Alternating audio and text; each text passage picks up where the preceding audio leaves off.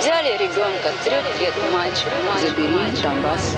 Да и Гитлер, кстати, был лично очень Э, смелый Наш человек. постоянный эксперт, да, постоянный эксперт, да. Русский фейк. Иди на... Розвінчуємо російські фейки, які прагнуть зламати наш дух. З експертом детектора медіа Вадимом Міським на українському радіо. Вітаю! З вами Вадим Міський, і ми знову починаємо розбиратися у ворожій брехні, розбирати на атоми різноманітні фейки та вкиди і відправляти їх у слід за російським кораблем. Для чого ми це робимо? Щоб якомога менше українців потрапляли на вудочку пропагандистів, тому що очевидно війна відбувається не лише за території, а й за наші з вами уми. Тому знати фейки в обличчя це бути озброєними в інформаційній війні. Звісно, там, де є така можливість, ми на прикладах будемо розбирати характерні стандартні прийоми російської пропаганди і таким чином вчитися розрізняти маніпулювання, шахрайство, дезінформацію самостійно.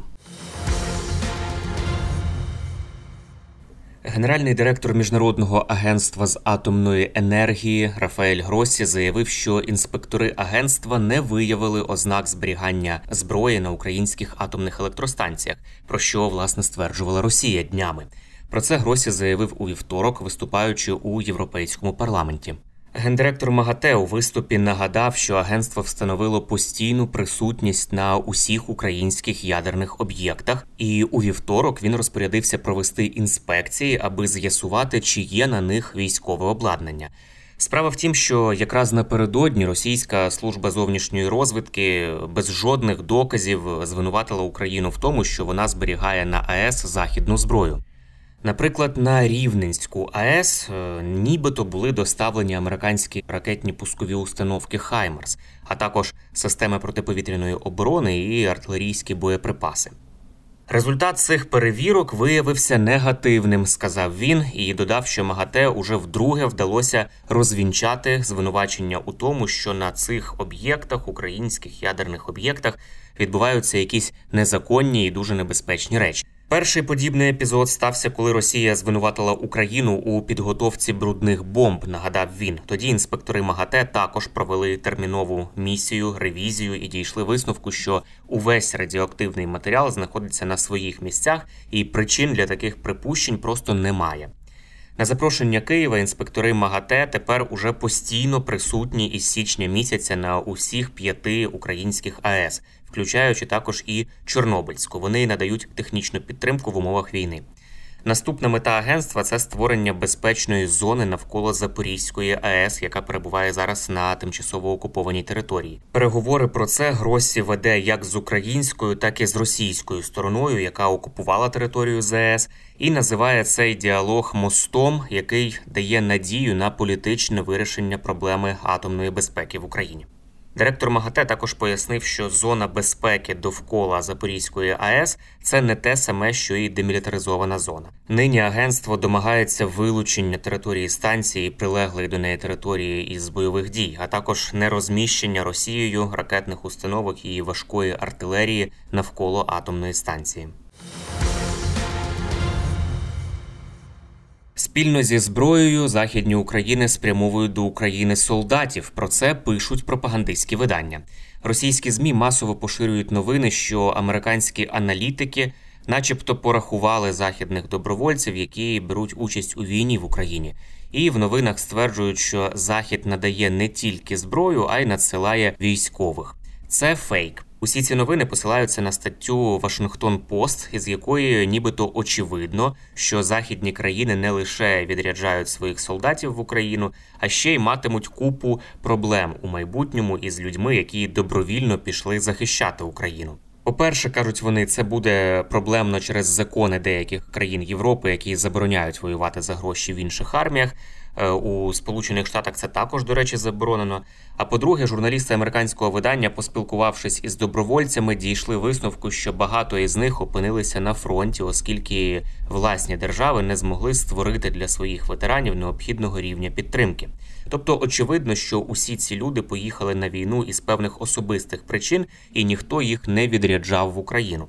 Також у статті зазначають приблизну кількість іноземців, які воюють від тисячі до трьох тисяч. А з початку війни було поранено близько тисячі і загинуло 100 осіб. Усі ці дані є приблизними, а офіційних даних журналістам не вдалося отримати. Але при цьому російські деякі видання почали писати, що із 20 тисяч іноземців в Україні залишилося лише 3 тисячі. Це ще одна вигадка. Цифру 20 тисяч волонтерів та добровольців на початку війни озвучували представники української влади, які стверджували, що приблизно стільки людей відгукнулися на заклик захистити Україну. Насправді ця кількість ніколи та ніким не була підтверджена. І Вашингтон Пост пише, що переважна більшість людей, які приїхали в Україну, вже повернулися додому, але скільки їх саме достеменно невідомо, ця статистика закрита. Російська пропаганда постійно спекулює на темі іноземних добровольців. Від початку війни писали, що буцімто Україну ніхто не підтримав, ніхто не приїхав сюди воювати. Потім, насамперед, е, після поразок на фронті, е, російські змі почали писати, що проти росіян в Україні воюють виключно іноземці, і вони перемагають російську армію. Змістили цей фокус уваги із боротьби з українцями на боротьбу із НАТО. Саме цим виправдовували поразки російські. Ці меседжі вони лунають постійно. От е, буквально нещодавно ми фіксували такий фейк, е, який поширювали представники так званої ДНР, стверджуючи, що саме іноземці воюють проти них у Бахмуті. Такими діями російська пропаганда намагається переконати аудиторію, що Росія воює не з українцями, а з країнами НАТО. Е, хоча у будь-якій статті, присвяченій іноземним добровольцям в Україні, одразу акцентується, що чисельність українських військових така, що тисяча або навіть три тисячі добровольців іноземців не можуть суттєво вплинути на ситуацію на фронті. Свіжі докази української русофобії виклали на стіл російські пропагандисти. Деякі російські медіа розповсюдили інформацію про те, що в Україні, начебто, планують заборонити називати зайця русаком, оскільки ця назва асоціюється з росіянами та Росією. Як доказ, пропагандисти наводять 20-секундне відео, начебто прямого ефіру українського телемарафону. У новинному сюжеті про оборону Донецького аеропорту в 14-15 роках можна побачити внизу рухомий рядок, в якому йдеться зайця сірого заборонять називати зайцем русаком Верховна Рада України. Кінець цитати. Насправді інформація про те, що у Верховній Раді, начебто, планують заборонити називати зайця русаком, є повною нісенітницею. Уривок з ефіру, який пропагандисти поширюють як джерело своєї інформації, було відредаговано. У рухомий рядок навмисно додали дезінформацію про заборону назви Русак.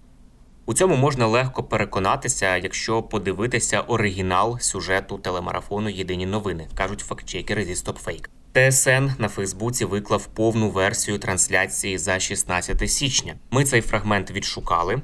Е, який пропагандисти для себе вирізали і використали. І у рухомому рядку на оригінальному відео не знайшлося жодних зайців русаків.